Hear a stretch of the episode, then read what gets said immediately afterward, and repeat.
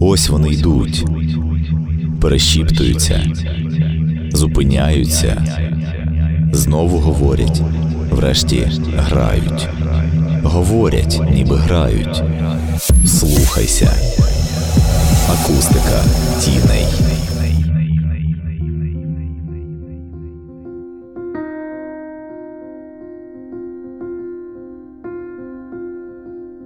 Інформаційний партнер Територія.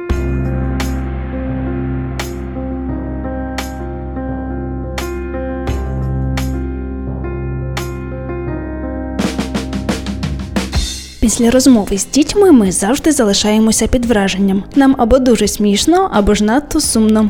Особливо від того, що подекуди філософія дитячого сприйняття світу добрячим є по наших мізках. Маленький принц витвір фантазії і розуму дорослого чоловіка, уособлення тих думок, якими ми забуваємо задаватися через безліч особистих заборон, бути дитиною чи додавати собі десятки років і сидіти насупленими зі зморшками на чолі довіряти іншим, цікавитися їхнім життям, а чи вдавати, що все в цьому світі ти вже знаєш, і кожна нова людина, яка прийде у твоє життя, буде лише важкою ношею.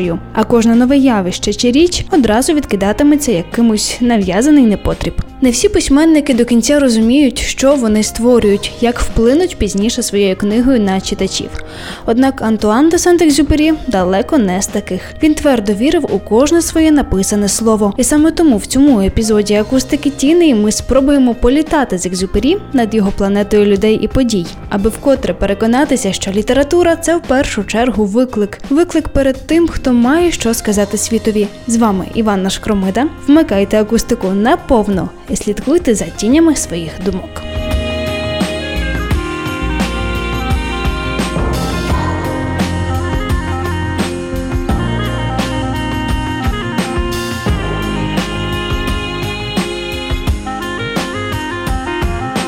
Ким він був? Письменником, пілотом, журналістом а чи художником у надто короткому проміжку життя Антуана де Сент-Екзюпері переплилося дуже багато іпостасей, які цілком тотожні його особистості. Дослідники Екзюпері дуже часто е, сперечаються про те, ким його можна назвати в першу чергу. Анастасія П'ятушкова, літературознавиця. Льотчиком та е, можна назвати автором, письменником, чи взагалі розглядати його як мислителя, як філософа, особливо враховуючи його пізню творчість, до якої належить і маленький принц, і один з його магнум опус, я вважаю, такий головний текст, навіть не е, маленький принц, а цитадель. Мені здається, що це все між собою пов'язано і випливає випливає одне з одного, тому що ще малим він починає писати тексти. Він починає писати вірші ще у 6 років. У 7 років він пише свою першу поему. Він е, постійно пише також і на заняттях у школі різні іронічні, комічні речі, і так само у дитинстві він починає мріяти про польоти. Екзюпері народився на межі століть 29 червня 1900 року в Ліоні на середземноморському узбережжі Франції у сім'ї провінційного графа. Генеалогічне коріння родини письменника сягало 12-13 століть. Саме тоді славетний шляхетний рід де Сент-Екзюпері вперше згадувався в історичних хроніках, а власне прізвище Сент-Екзюпері носив один із рицарів Грааля. Антуан був третьою дитиною в родині, мав трьох сестер та брата, що помер у ранньому віці. Його мати Марі де Фонсомп, талановита художниця імпровізаторка, також походила з давнього провансальського дворянського роду. Проте аристократичне походження аж ніяк не відповідало фактичному соціальному статусові сім'ї Сент-Екзюпері. Батько родини працював інспектором у страховій компанії.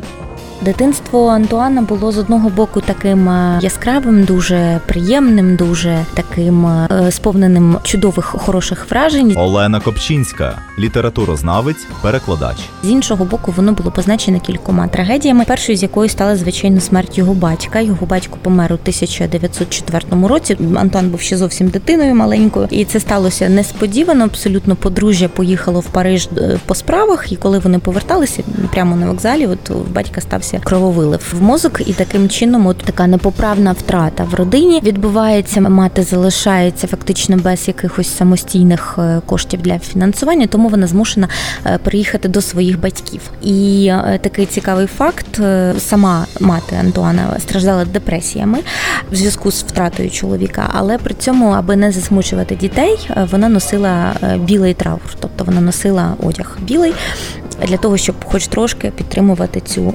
атмосферу спокою в родині. Фактично усі події дитинства Екзюпері пов'язані із Шато де ля Моль, величезною сімейною садибою з власним парком, лісом та домашніми тваринами.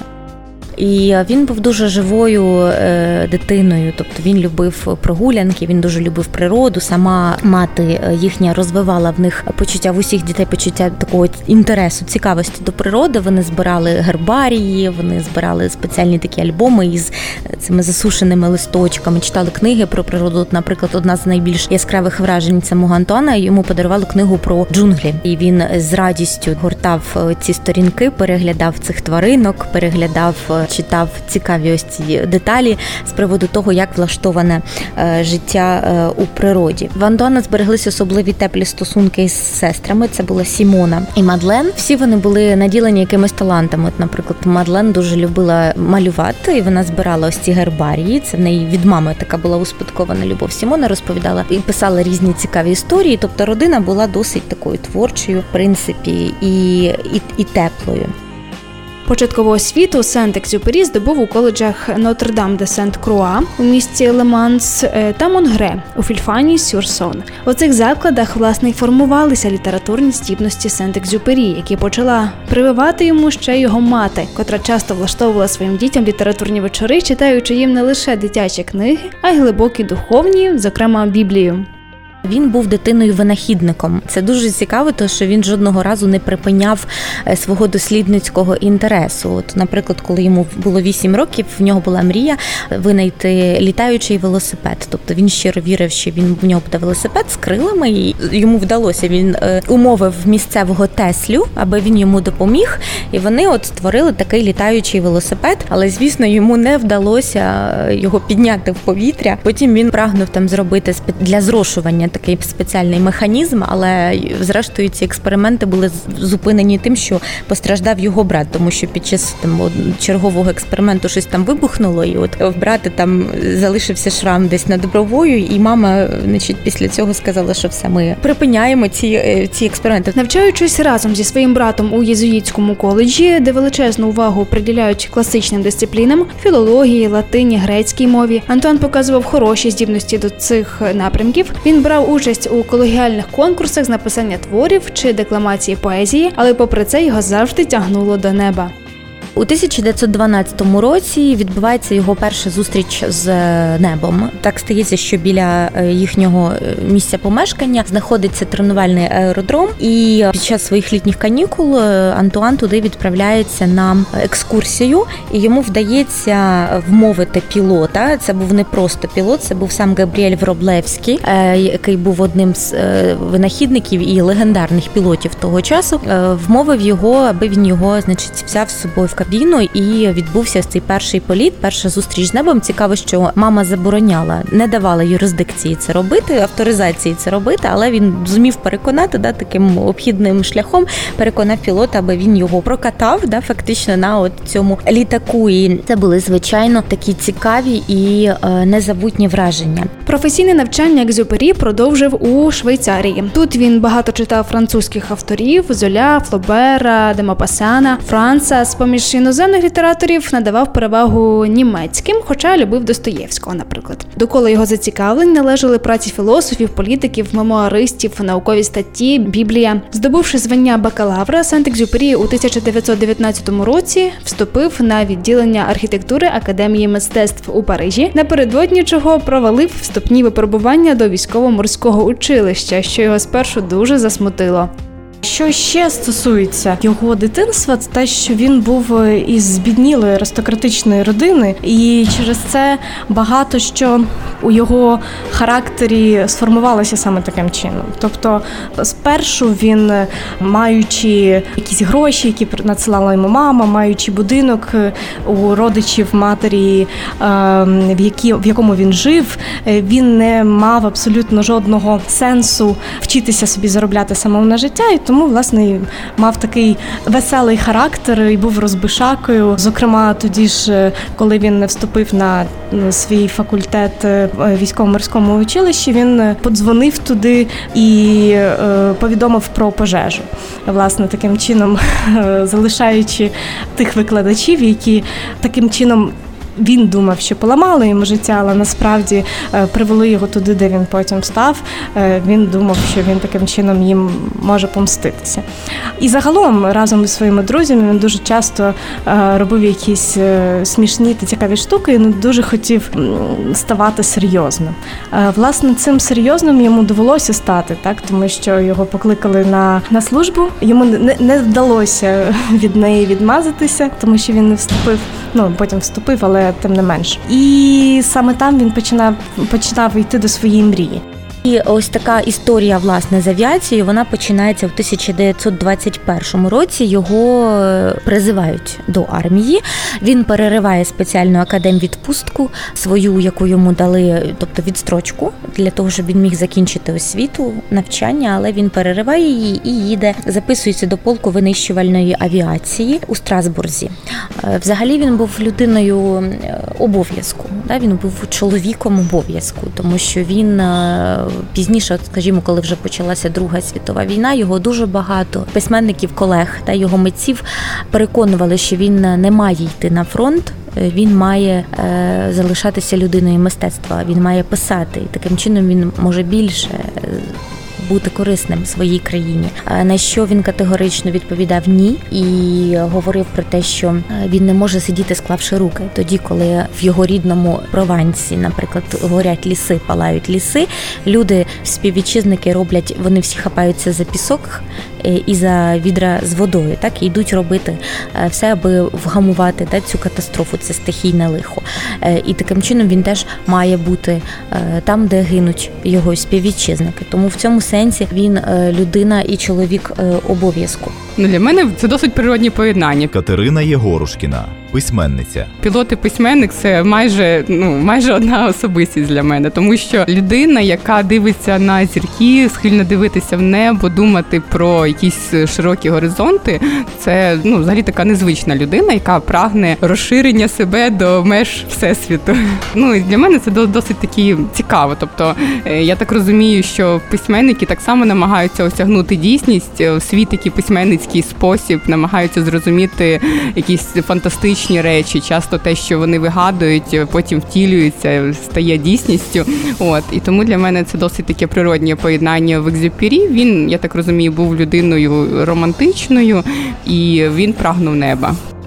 Про те, як власне Екзюпері вдалося поєднувати літературу з професійною кар'єрою військового пілота, говоритимемо далі. І звісно ж, не оминемо історії романтичних стосунків Антуана з його дружиною Консуело. А там, повірте, є про що розповісти.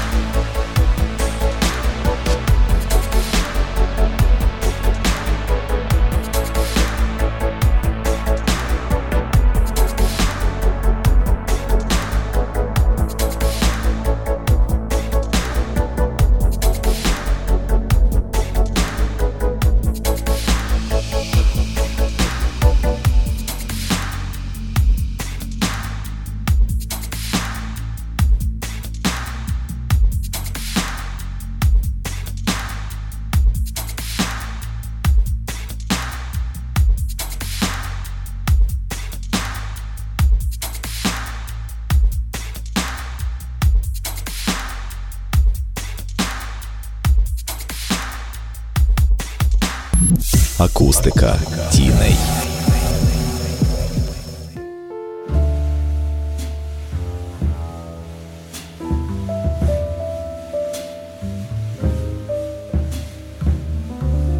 Перший крок до серйозної літератури Екзюпері був пов'язаний із життєвою трагедією. У ранньому віці, як ми вже згадували, раптово помирає рідний брат Антуана. Це була вже друга жахлива втрата в родині, яка потягла за собою довгі дні депресивного стану, що переживав як і сам Екзюпері, так і особливо його мати. Прощання з братом відбулося, Олена Копчинська, літературознавець, перекладач. і брат йому заповідає, де залишає нібито в такий спадок. Він залишає йому кілька таких реліквій: це велосипед і карабін. Е, Дуже засмучений Антуан смертю, да, цією втратою. Е, І от результатом цього такого важкого періоду в його житті був була перша збірка його віршів, яка називалася «Le Dieu» – Прощавай. Ця збірка була написана в 1919 році, і цікаво, що тут ми бачимо вже першу спробу оформити ілюстративно збірку, тому що залишилися в архіві фотографії, як це виглядало. Він використовував чорнила і малював на маргінесах сторінок. Він малював дуже красиві саме флористичні орнаменти, там троянди, е, всілякі засушені е, напівзів'ялі квіти. Це дуже так виглядало по-декадентськи, да, в чомусь по-декадентськи. І е, свій автопортрет. Так, на першій сторінці Екзюпері відчував потребу малювати на рівні із написанням художніх текстів і військово-пілотною справою. Про це ми ще пізніше згадаємо. А поки спробуємо коротко окреслити найбільш важливі події дорослого життя письменника. Поворотним у його долі став 1921 рік. Тоді він був покликаний в армію і потрапив на курси пілотів. Рік по тому Екзюпері отримав посвідчення пілота і переселився до Парижа, де і звернувся до письменницької праці. Однак на цьому терені він спочатку не здобув собі лаврів і був змушений братися за будь-яку роботу. Торгував автомобілями, був продавцем в книжковому магазині. Де ще в 1925 році Екзюпері знайшов своє покликання. Став пілотом компанії Аеропосталь, доставляв пошту на північне узбережжя Африки. Це була людина, яка, зокрема, перебуваючи в північній і західній Африці, Анастасія П'ятушкова, літературознавиця. на службі, коли він там теж був е, спершу директором одної з зі служб поштових перелітних, а потім вже переїхав до Аргентини і там також е, очолював одну з таких служб. То власне в Африці він е, пробув досить багато часу, там близько трьох років точно, і за цей час він зміг налагодити власне ці зв'язки із тими. Маврами з тими караванами, племенами, фактично, так які е, на той момент е, просто забирали, вполонювали е, льотчиків, які там могли зазнати катастрофи або загубитися.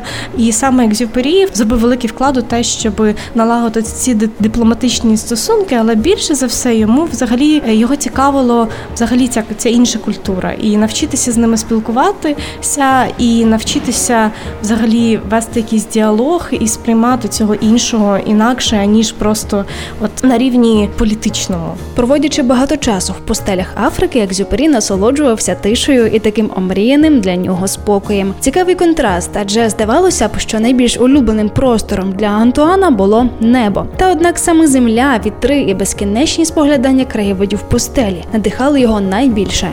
І особливо все це знаходив Екзюпері в Марокко. Марокко завжди для нього слугувало місцем сили і натхнення, і це був парадокс. Парадокс, який він пізніше сам е, опише в своєму романі і маленький принц, і в романі, який пізніше вийшов Цитадель. Е, Я маю на увазі посмертно вийшов його роман Цитадель.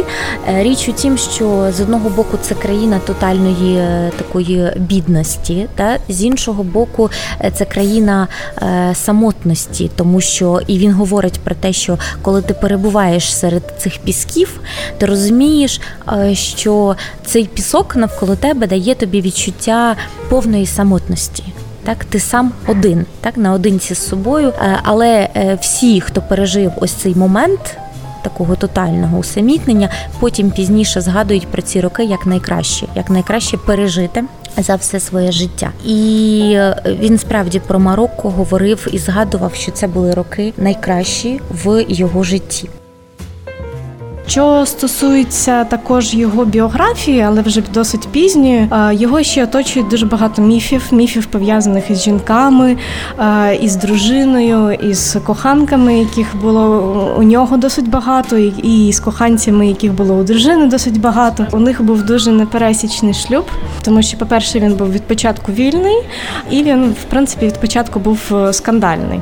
Так, ем, на позір е, читача і на позір е, посередньої людини, яка просто читала Екзюпері і щось знає про його родину. Між ними панувала любов. Це твердження не звісно не стовідсоткове, але те, що, наприклад, у маленькому принці цві троянди це таке собі уособлення, списаний характер із його дружини. Це імовірно правда, тому що і вона, і він її часто називає трояндою, і вона пише про це також. Але у нього були і інші жінки, жінки, яким він довіряв більше. Одна з, наприклад, з коханок е, вона стала такою неофіційною, офіційною е, правонаступницею його тексту цитаделі, тому що саме їй він е, його диктував.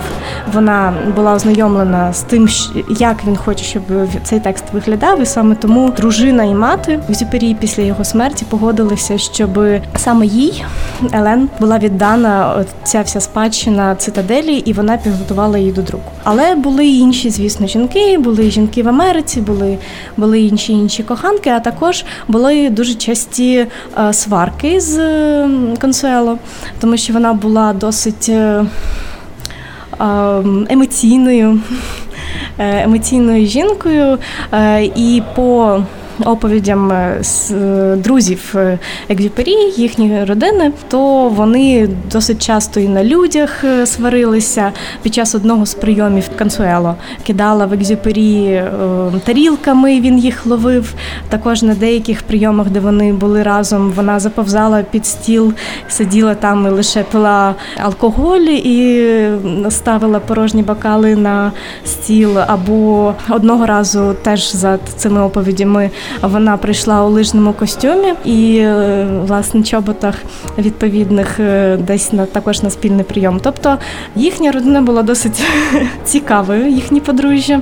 Е, стосунки у них були нерівні, особливо враховуючи те, що вони дуже часто були на відстані. Все ж таки, не завжди, не під час усіх відряджень екзюпері вона могла бути поруч. Але також, е, до речі, ще один цікавий випадок.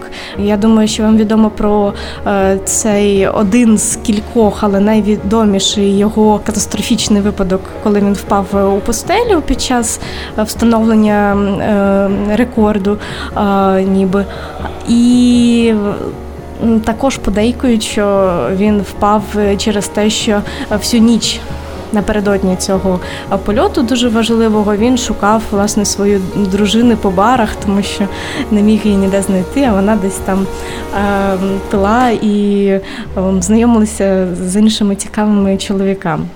Мені були дуже цікаві факти про те, що в нього була така дуже незвична дружина. Катерина Єгорушкіна, письменниця, яка до 22 років вже кілька разів була заміжня, і потім як вона стала, можна сказати, його особистим коучем е, з подолання письменницької прокрастинації. Коли він писав роман Нічний політ, вона допомагала йому це робити такий незвичний спосіб. Тобто, поки він не напише 4-5 сторінок і не покладе їй під двері у спальню, вона його до спальні не запускала. Такий дуже цікавий, такий особистісний факт. Дітей у Антуана та Консуело не було, не було й особливих обов'язків вдома. Мабуть, єдине, що Екзюпері вважав за обов'язок, це була участь у Другій світовій війні. Проте ще до того він вирішив професійно зайнятися журналістикою. Екзюпері працює переважно для трьох видань. Маріанн одна з найуспішніших французьких газет того часу. Там він пише нариси про авіацію. У 1935 році Антуан е, побував як кореспондент у відрядженні в Москві, де мав завдання написати кілька текстів про радянський союз. А через два роки він вирушив до Іспанії, аби спостерігати за ходом громадянської війни. І те, що він бачив, там завдавало йому йому невичерпного смутку і болю, тому що Екзюпері е, намагався не втручатися в політику досить так. Да? Відверто в нього повноважень не було на той момент. В нього були лише журналістські повноваження, але він розмірковував дуже багато в цих текстах про моральний бік війни, і він е, говорить про неї як про антилюдську, абсолютно да, антигуманістичну таку ідеологію, яка фактично винищує да вбиває людей, не розглядаючи е, їхньої їхньої цінності. Це те, що його завжди дуже засмучувало. Е, у 36-му році він сам потерпає аварію зі своїм технічним, зі своїм механіком, потерпає її в пустелі і дивом їх рятує караван бедуїнів. Справа в тому, що коли ми починаємо говорити про екзюпері під час війни, екзюпері патріота, то ми переходимо навіть ближче до його якоїсь спадщини, тому що так текстуальної, тому що він не міг про це написати. Він залишив дуже дуже багато. Немає чого саме гадати і вигадувати. Він залишив дуже багато публіцистичних текстів. Він залишив е, щонайменше один роман конкретно про воєнні дії, про воєнних е, розвідників, в чиїх рядах він був під час війни на початку війни і потім, коли повернувся вже. Але найбільше ці його мотиви, вони вони саме відображені в його ідеологічних публіцистичних текстах і листах, ті, що стосуються там, наприклад, ем, лист, його найвідоміший лист е, до заручника.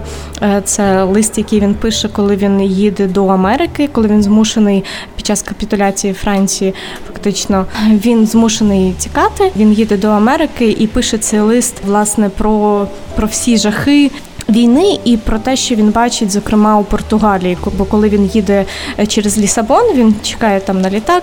Я не переконана, чи на літак, можливо, і на корабель. Але у Лісабоні він бачить свято. Лісабон, Португалія, яка е, не бере активної участі війни, війні. Португалія, на території якої ще немає цих військ. Е, Португалія, як він каже, вона нібито намагається удавати радість, хоча це і не вдається, і це тільки підкреслює цю печаль печаль і цей трагізм війни. Поки триває війна, Друга світова війна, е, Антуан де Сент-Екзюпері не полишає думок і не полишає спроб повернутися в військову авіацію. Він відчуває, що це його покликання, що це його обов'язок, який він має виконати до кінця, і він домагається дозволу американців для того, щоб мати можливість після того, як штати вступають е, е, до війни, після бомбардування Перл-Харбора, він домагається дозволу працювати як військовий пілот, і під час одного з таких польотів це сталося у 44-му році. Це була е, розвідувальна операція над Корсикою. Е, його літак зникає. Його літак зникає з радарів, і стає зрозуміло, що е, він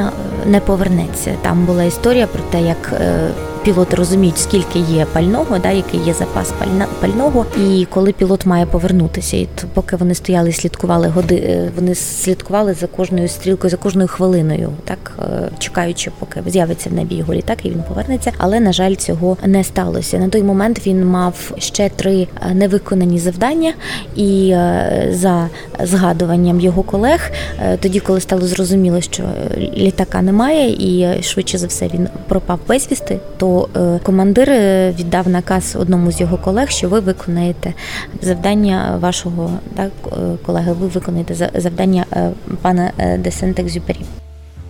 Смерть Екзюпері тривалий час залишалася таємницею аж до 1998 року, коли рибалка виловив браслет з вигравіруваними іменами Антуана і Консуело. Власне, це й спричинило величезну повторну хвилю популярності Екзюпері як письменника. Хоча і за життя книгам Антуана не бракувало фанів. Наразі перериваємося на музику, після чого розгадуватимемо феномен популярності маленького принца.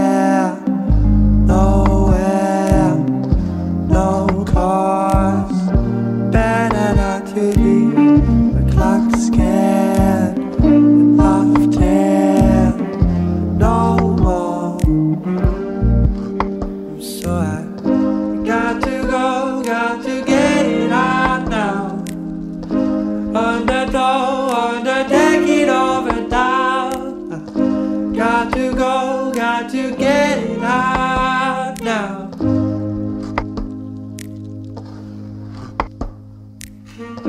Got to go, got to get it out now.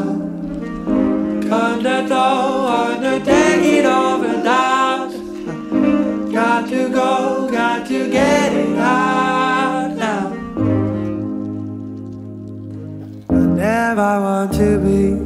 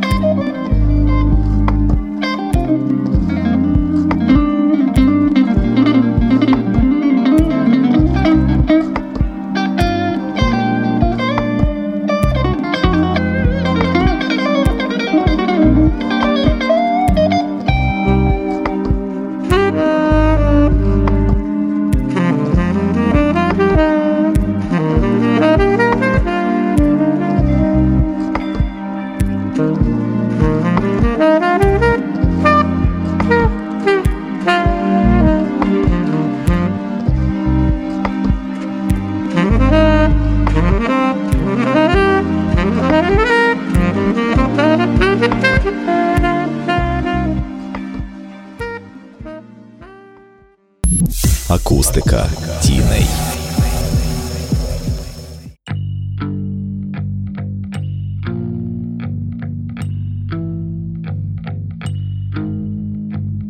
Антуана де Сент-Екзюпері зазвичай першими друкували в США. У Франції письменник співпрацював з паризьким видавництвом Галімар. Тепер у розповіді про маленького принца мусимо згадати і про інші книги Екзюпері. Скажімо, в період перебування в Марокко в письменника з'являється ідея роману Південний поштар. Книга вийшла друком у 1929 році. Через 10 років побачила світ планета людей. Роман без особливої сюжетності це скоріш низка нарисів спогадів із життя Екзюпері.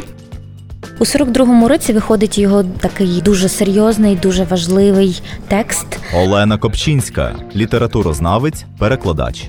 Воєнний пілот. І е, текст вийшов спочатку в Сполучених Штатах Америки.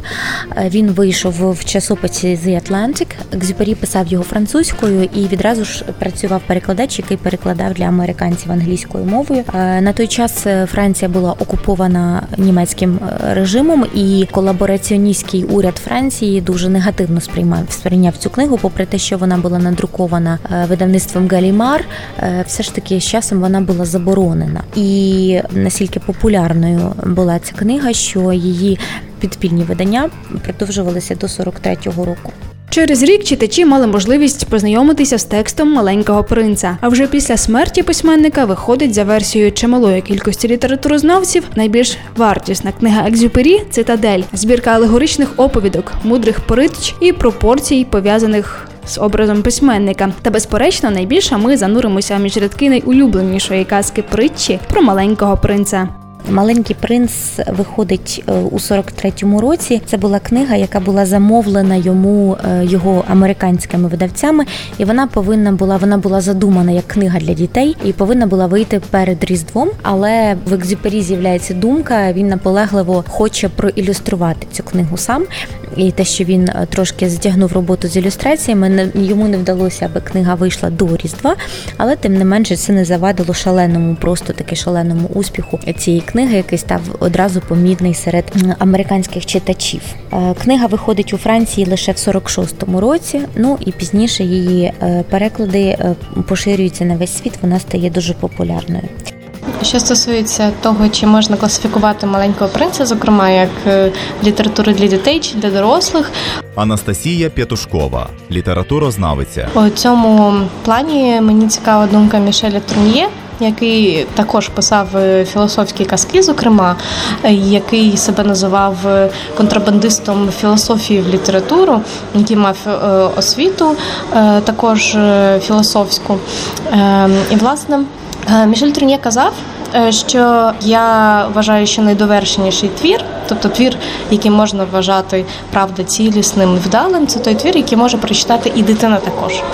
Тобто він прагнув писати для дітей. Так само, як, наприклад, Шарлі Перо можна з поміж цих назвати Сельму Лагерльов, яка ем, писала Нільса, та яке, зрештою, також не є е, дитячою книжкою. І з поміж цих текстів можна назвати і е, екзюпері, тому що цей текст просто можна читати і так, і так. І в плані, чому маленький принц став найрозповсюдженішою книгою у світі, і чому його перекладено на ці там шалені 270 мов діалектів, тому що е, це багатошарова книжка. На багатошарові книжки, які можна прочитати по-різному вони є зрештою найуспішнішими, тому що хтось його може читати як е, дитячу казку, і читати своїм дітям, чи дитина може сама читати, а хтось його може читати як таку як збірку мотивуючих цитат, які на які потім розіграли е, цю книжку. Хтось його може читати глибше, як уже досить серйозну філософську річ, в якій просто речі викладені простими словами. І зрештою, е, справа в тому, що це маленький принц. Е, по-перше, як і всі тексти, е, Екзюпері писав спершу набагато більше.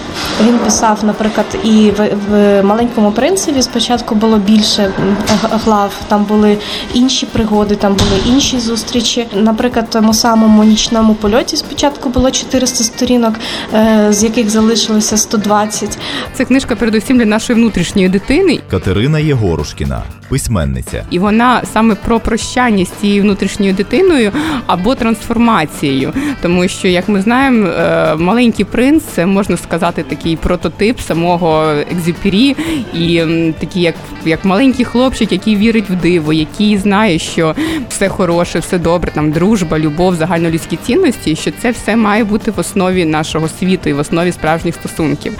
І, наприклад, коли цей твір було написано, 42-й рік, е, все ж таки це часи Другої світової війни, і напевно якраз настав час переглянути ці цінності і утвердитися в них, тому що ну для мене особисто дуже актуальними були такі запитання, е, які я собі поставила після прочитання цього твору, наприклад, мати чи бути, тобто чи рахувати зірки, чи насолоджуватися ними, чи мати якусь е, не знаю пристойну кар'єру, чи бути собою в кож в усьому, що ми робимо.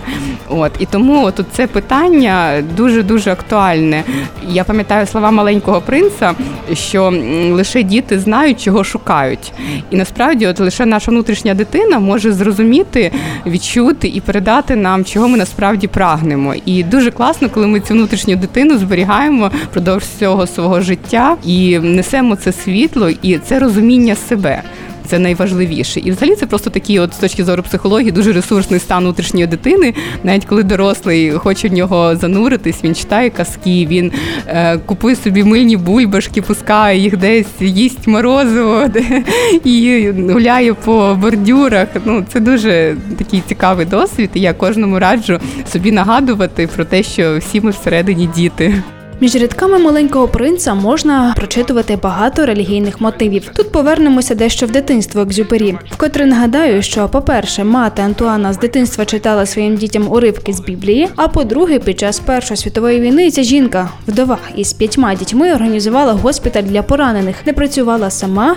І де Екзюпері безпосередньо мав можливість споглядати ідеї гуманізму, допомоги тим, хто цього справді потребує. Там дуже багато біблійних образів. Ось ця історія про принца, да, князя, пранс французькою мовою. Да, це в тому числі і князь. Історія про сходження да, дитини е, задля е, відкриття нової істини. Да, е, це притчивість, притчева манера, якою говорить принц. Це ось історія про баранця. Да, намалюй мені баранця, і така йде алюзія відразу на Біблію, на притчу про паству. Історія про зерна баобабів, да, які треба виривати з корінням. Тобто, все, все терновий вінець, троянда, ось цей солярний міф, да, міф про божественну дитину. Все це ми бачимо в маленькому принці. Тому цю книгу теж можна, окрім того, як казку, да, її можна прочитувати її як таку велику езотеричну, е, в тому числі й притчу е, теж. І безумовно, маленький принц е, це дуже пропрацьований текст. Це не просто якась така банальна е, е, оповідь, хоча її дуже часто потім, взагалі, як екзюпері у Франції, дуже часто критикували потім, тому що нібито його ідеї такі вже ретроградні і банальні, і вже не актуальні. І зрештою, що він висловлював їх у такому досить романтично-героїчному стилі, і його перестали сприймати вже тоді, коли е, у Франції в 60-ті, 70-ті, 80-ті почали реформувати літературу, почали дивитися на неї по-новому і шукати нові, нові засоби вираження. Але звісно, так, це, це добре, це можна читати дітям, і, і, це, і, і це робить цей текст, е, звісно, прекрасним. Тому що дитина цілком може сприймати всю ту іронію і філософію в простих словах, яка викладена саме Екзюпері там. Хоча, безумовно, цей текст не був написаний в кінцевому своєму варіанті саме для дітей. Тобто, це, е, це, це швидше, можливо, навіть ну тобто філософська казка або е, такі філософські уривки, якісь з якимись відходами у міфологічність, у е, філософські відступи. І, зрештою, по маленькому принцу написані десятки дисертацій, досить серйозних. І там маленького принца писав Мерло Понті. І, звісно, в тому випадку не можна говорити про те, що весь цей сенс може бути опанований дитиною. Але зрештою, ми ж і не хочемо однієї інтерпретації. Ми за множинність інтерпретацій, тому добре, що є і таке, і таке, і таке, і різні прочитання саме цього ем, тексту, маленького великого тексту Екзюпері, через який його усі знають. А ще чимало можна говорити про ілюстрації до цієї книги, через які власне Екзюпері відтермінував вихід повісті у світ. Але тепер ми чітко усвідомлюємо, що це була конкретна необхідність висловитися сповна. Саме ілюстрації Екзюпері дуже органічні, вони дуже саме дитинні. Тобто для мене, от те, що він і письменник, і журналіст, і художник, і льотчик, це для мене просто знаєте, як, як вияви дитини. Наприклад, дитина сьогодні каже: Я сьогодні буду піратом, а завтра я художник. І причому, коли дорослий це робить професійно, це все те, що відпрагне його душа, це дуже дуже класно. І от ілюстрації справді дуже доповнюють. Я знаю, наприклад, що перше маленького принца було видано в США, і саме з, з ілюстраціями автора. І я пам'ятаю про цього удава, який проковтнув слона. Це, це просто щось неймовірне. І я коли дитиною це читала, для мене настільки було природньо. Так, це ж удав, який проковтнув слона. Але коли я вже доросліше перечитувала е, цей твір дивилась на цю ілюстрацію, думаю, боже, це ж геніально. Тобто так відрізняється наше дитинне сприйняття і доросле. Тобто ми, коли е, стаємо дорослими, заново в чомусь вчимося бути дітьми. Маленький принц, е, в принципі, можна розглядати як текст із двох частинок, із частини візуальної, з частини власне літературної, тому що як і інші художники е, і письменники, які водночас самі ілюстрували власні тексти, то можна сказати, що їхні тексти не можна сприймати без їхніх ілюстрацій, бо це є один великий цілісний текст. Зокрема, як е, той самий е, Грас, який ілюстрував і бляшаний барабан, інші свої тексти, як Курт Вонегут, як Кіплінг, так само і Екзюпері він е, перемальовував. Він годинами сидів в Америці, в Нью-Йорку і перемальовував свої ці ілюстрації до маленького принца, е, розсилаючи їх по своїх е, знайомих і по своїх друзях. І зрештою, прийшовши до саме до тих ілюстрацій, які всім відомі, мабуть, навіть більше ніж сам текст. Бо я переконана, що більше людей бачили ці ілюстрації, ніж читали повний текст маленького принца. Він ніколи не припиняв малювати. Ну він звісно художник-аматор, тобто він малював для себе і малював ілюстрації до своїх книг. Але ось ця любов до малювання вона в нього була з дитинства. Він дуже любив акварелі, він дуже любив пастельні кольори і е, малював завжди скрізь. Його друзі згадують, де б він не був, чи він відпочивав з друзями десь у провінції, чи він був на роботі в Алжирі, чи він був в Марокко пілотом. Він завжди е, в кожну вільну хвилину використовував для того, аби робити ось ці замальовки. І от у 2006 році французи зробили прекрасну таку ініціативу. Вони видали чудову книгу, яка називається Антуан де Сент-Екзюпері художник, зібравши всі е, доступні його збережені ілюстрації. Тобто, звісно, туди входять ось ці завершені шматочки з маленького принца. Туди входить е, безліч е, ескізів, замальовок, щось незавершене, щось більш продумане і е, закінчене. От, е, але дуже така цікава, е, цікава насправді ініціатива і дозволяє інакше подивитися на внутрішній світ е, письменника. Часто філософію книг Екзюпері та й навіть світосприйняття письменника називають екзистенційними. Спробуємо інтерпретувати це поняття, але зробимо це лише після того, як на деякий час займемо свої думки музикою.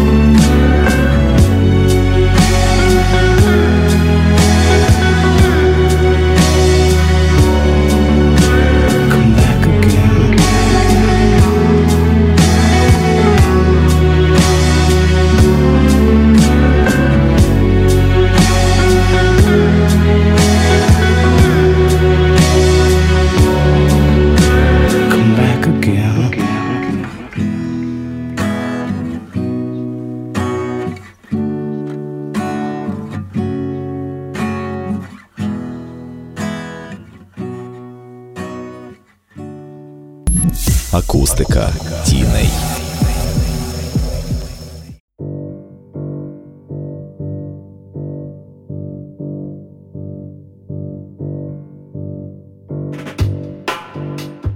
У контексті екзистенційної філософії, що була популярною у Франції в першій половині ХХ століття, тексти екзюпері характеризують як ті, що дозволяють проводити глибокий самоаналіз, пізнавати сенс в собі і шукати його поза собою. Герой Екзюпері – це людина, яка несе ось цей сенс іншим. Олена Копчинська, літературознавець, перекладач. Якщо, скажімо, подивитися на маленького принца, адже по суті е, це дуже самотня дитина. Це дуже самотня дитина. Це такий надзвичайно сміливий мандрівник, е, який е, є з одного боку шукачем, з іншого боку дослідником. Але в першу чергу це дитя, да, дитя, яке шукає, шукає відповідей, але більшою мірою. Воно несе ці відповіді іншим, і настільки він є наповненим Да, тобто він вже несе всі гуманістичні якості, він вже несе необхідну любов, він вже несе сенс тим, е, хто цього сенсу потребує. Ми беремо або лиса, е, да, ми беремо троянду, ми беремо з нашого пілота, який е, зустрічається власне в пустелі з маленьким принцем. І ось в цьому філософія, в тому, що людина вже наповнена, вона джерело любові, вона джерело ось цього гуманізму, і вона бере відповідальність за інших. Це те, про що каже Жан Поль Сартр в своєму есе. Екзистенціалізм це гуманізм, тобто кажучи так собі, обираючи себе, роблячи певний вибір і несучи наслідки за цей вибір, я тим самим даю людству приклад, я демонструю людству, я беру відповідальність за все людство. Ця думка дуже чітко і виразно е, прочитується у Сент-Екзюпері. Людина в Екзюпері, людина герой в Екзюпері це творець обов'язку свого власного обов'язку перед іншими. І це такий рідкісний випадок екзистенційної філософії, коли сенс знаходиться в іншому. Жан Поль Сартер говорив про те, що інший це пекло. А тут ми бачимо це перегравання дуже цікаве. Про що власне маленький принц? Катерина Єгорушкіна, письменниця. Він про те, що важливо любити когось, дбати про когось і відчувати свою відповідальність. І неважливо там ці території, ці цифри, скільки там хто планет має, хто скільки зірок має. Важливо мати трошки, але щиро дбати, щиро любити тих, е, з ким ти поряд. А зараз раптово перервемося на кіно. Цікаво, що екранізації його книг ще середини ХХ століття одразу ставали досить успішними. Взагалі, Екзюпері пощастило з екранізаціями, тому що Анастасія П'ятушкова, літературознавиця. його романи перші е, фактично дуже швидко. Власне, як він почав бути знаним в Америці, досить швидко, буквально там через кілька років, через рік, можливо, його романи були перекладені на англійську, видані в Америці і також екранізовані. І Пізніше його текст «Планета людей е, отримав також і нагороду за нонфікшн у американську досить е, серйозну. І власне в Америці його також знали, і там екранізували постійно його тексти. А маленький принц, до речі, от також буквально нещодавно, 2016 чи 2015 року, був е, екранізований у вигляді анімації е, саме у стилі Екзюпері. І це, звісно. Така е, данина цьому візуальній мові письменника.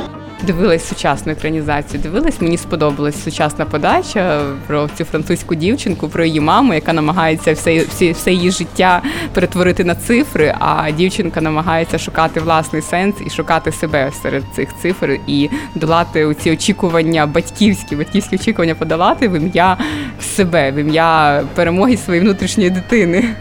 Навряд чи Екзюпері сприймав себе в першу чергу як письменника. Це було лише одним з його покликань, який він зміг відчути і реалізувати. Він абсолютно різножанровий, адже писав і короткі форми прози, і довгі. Екзюпері не надто часто з'являвся в колах літературної еліти і тим паче не мав часу спілкуватися з читачами. Та це не завадило йому стати і залишатися досі одним з найбільш популярних світових письменників.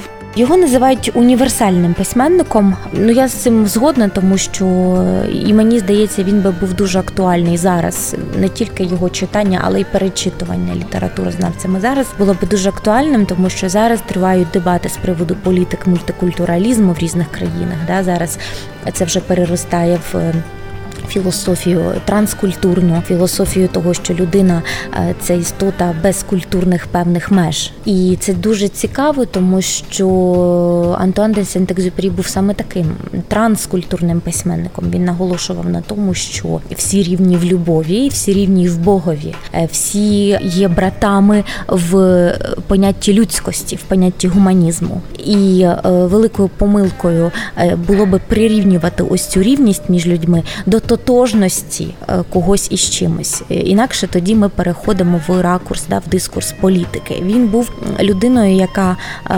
наполягала на ось цьому культурному діалогові, на розумінні того, що е, все ж таки ми маємо лишатися людьми.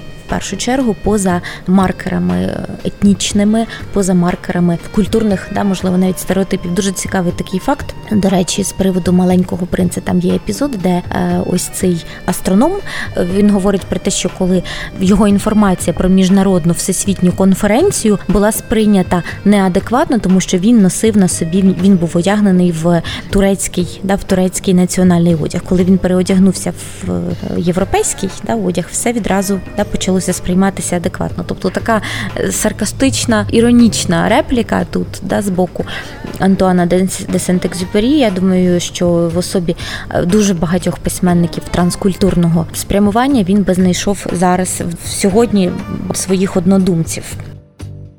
Екзюпері мені передусім цікавий от цією якоюсь своєю еволюцією художньої творчої, е, своєю цілісністю, тим, що його творчість іде по такому висхідному шляху, і я не фанатка Екзюпері, але мені цікаво було би дуже до чого він прийшов би зрештою. Мені найбільше подобається виходить тексти, які написані пізніше, тобто найменше перший, трошки більше другий і так далі до маленького принца і пізніше цитадель. І фактично. От е, ця його спільність поглядів, е, ця його внутрішня автоцитація, е, цей перегук між його текстами, вони роблять його якимось таким цілісним автором, що ти хочеш його е, зрозуміти, ти хочеш його впізнати, пізнати, ти хочеш з ним познайомитися. Він дуже щирий. Бо він насправді він же казав, що е, літературний текст, літературний твір це вершина життя, це те, чим може вивершитися життя. Досвід досвід життєвий. Е, і власне він це зробив. Тобто він, звісно, писав, пробував писати і раніше, але він свій весь досвід, те, що він міг сказати, те, що він міг осмислити, він вивершив літературу. Я думаю, що звісно він міг би рухатись у творчості, але я чомусь думаю, що він хотів померти. Це може і якось дивно це говорити, але коли я прочитала його маленького принца, мене склалось таке враження, що він готовий до смерті. Навіть я тоді ще не дуже цікавилась біографією, не знала, що там він ну, помер буквально через пару років. От, але він був, знаєте, як попрощався з цією внутрішньою дитиною, і власне можна сказати, і попрощався з собою. Ну і справді він на ну, його пересмертні записки говорять про те, що він був готовий померти. Вони вони свідчать про про те, що він уже все, що міг, він виконав, і е, його, наприклад, досвід льотчика, ці всі його поранення, він уже просто не мав тієї чуйки для того, щоб гарно орієнтуватися в небі, для того, щоб виїжджати, скажімо так, за за рахунок своєї інтуїції. Тому що, як я знаю з його біографії, він більше така людина був, який керувався інстинктами, керувався інтуїцією. І коли вже після там багатьох років польотів, після багатьох поранень там і проблем зі здоров'ям, то він знав, що він швидше за все десь у небі загине. Якщо у вашій домашній бібліотеці досі немає жодної книги Антуана де Сент-Екзюпері, я можу знайти цьому кілька пояснень. Або ви подарували всі свої примірники людям, яких дуже любите, або ж просто досі не знайшли видання, яке б вам візуально найбільше припало до душі. Хоча варіантів, принаймні маленького принца, зараз досить немало. А на завершення коротко від наших експертів про те, чому читати книги Екзюпері варто. І фактично, от якщо ви хочете відчути, як почуває себе льотчик, е, як влаштована кабіна, як тремплять у нього руки чи ні, на якій висоті у нього перебуває дихання, як відчуваються повітряні ями, тобто якісь дуже особисті речі, що стосуються цієї професії і осмислення її, то власне екзюпері читати дуже цікаво. Тобто, е, принаймні чотири його тексти повністю про це: про політ. І я думаю, що от е, перевага тих текстів для масового читання саме саме в цьому. Е, для всіх, хто взагалі шукає сенс е, свого життя і існування всесвіту, варто читати Екзюпері, тому що це справді письменник е, неймовірної глибини. Він класний і для дітей, і для дорослих, але для дорослих, напевно, таки в першу чергу. Для того, щоб не забувати про ті загальнолюдські цінності, завдяки яким ми почуваємося живими, завдяки яким ми можемо бути щасливими і гармонійно взаємодіяти один з одним без війн, без Е, всього того жахіття, яке людину повертає до якогось середньовіччя чи до якихось темних віків. Це література, яка нас змушує прагнути усамітнення, слухати свої думки, е, шукати того іншого, е, який зрештою має нам показати нас самих, і тільки от долаючи цей такий е, це коло, яке нібито є замкненим, да, з одного боку, тому що ти всі відповіді в тобі. Насправді ти маєш їх розгледіти, побачити, ти маєш їх прожити, ти маєш іти на зустріч їм. Тільки тоді ти відкриваєшся, стаєш вразливим але разом з тим цілісним.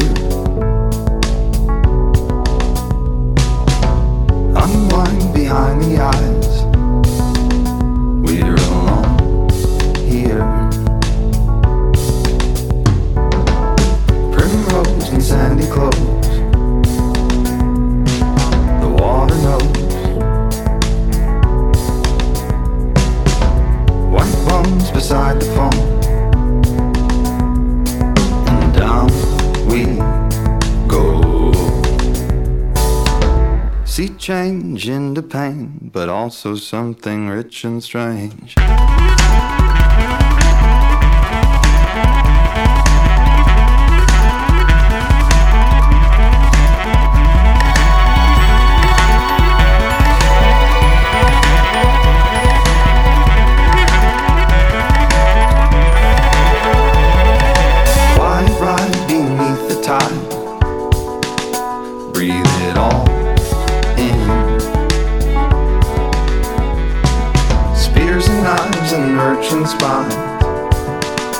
We won't feel a thing. See change into pain, but also something rich and strange.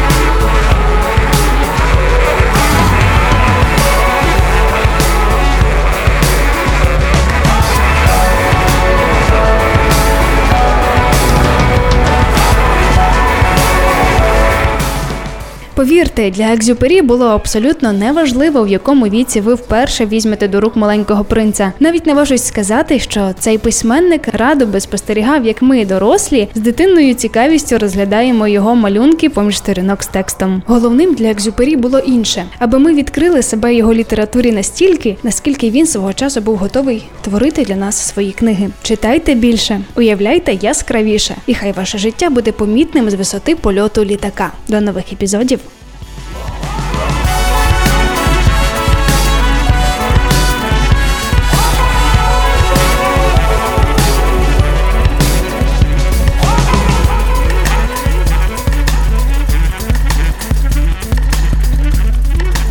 Інформаційний партнер Територія.